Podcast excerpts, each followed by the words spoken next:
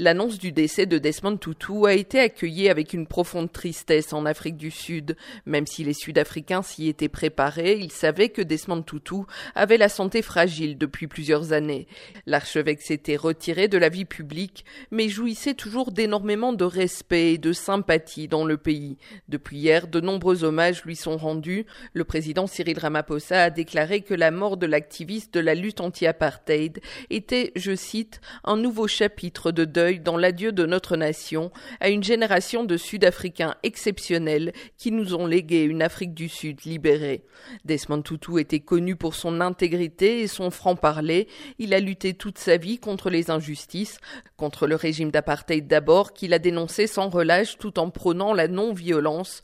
Il a ensuite lutté pour la réconciliation dans son pays, convaincu qu'il n'y aurait pas d'avenir possible sans pardon, et a continué à dénoncer les inégalités sociales ou encore la ses convictions étaient fermes. Avec son décès, l'Afrique du Sud perd une icône et une autorité morale. Certains disent que le pays vient de perdre sa conscience. À Johannesburg, Patricia Huon pour VOA Afrique.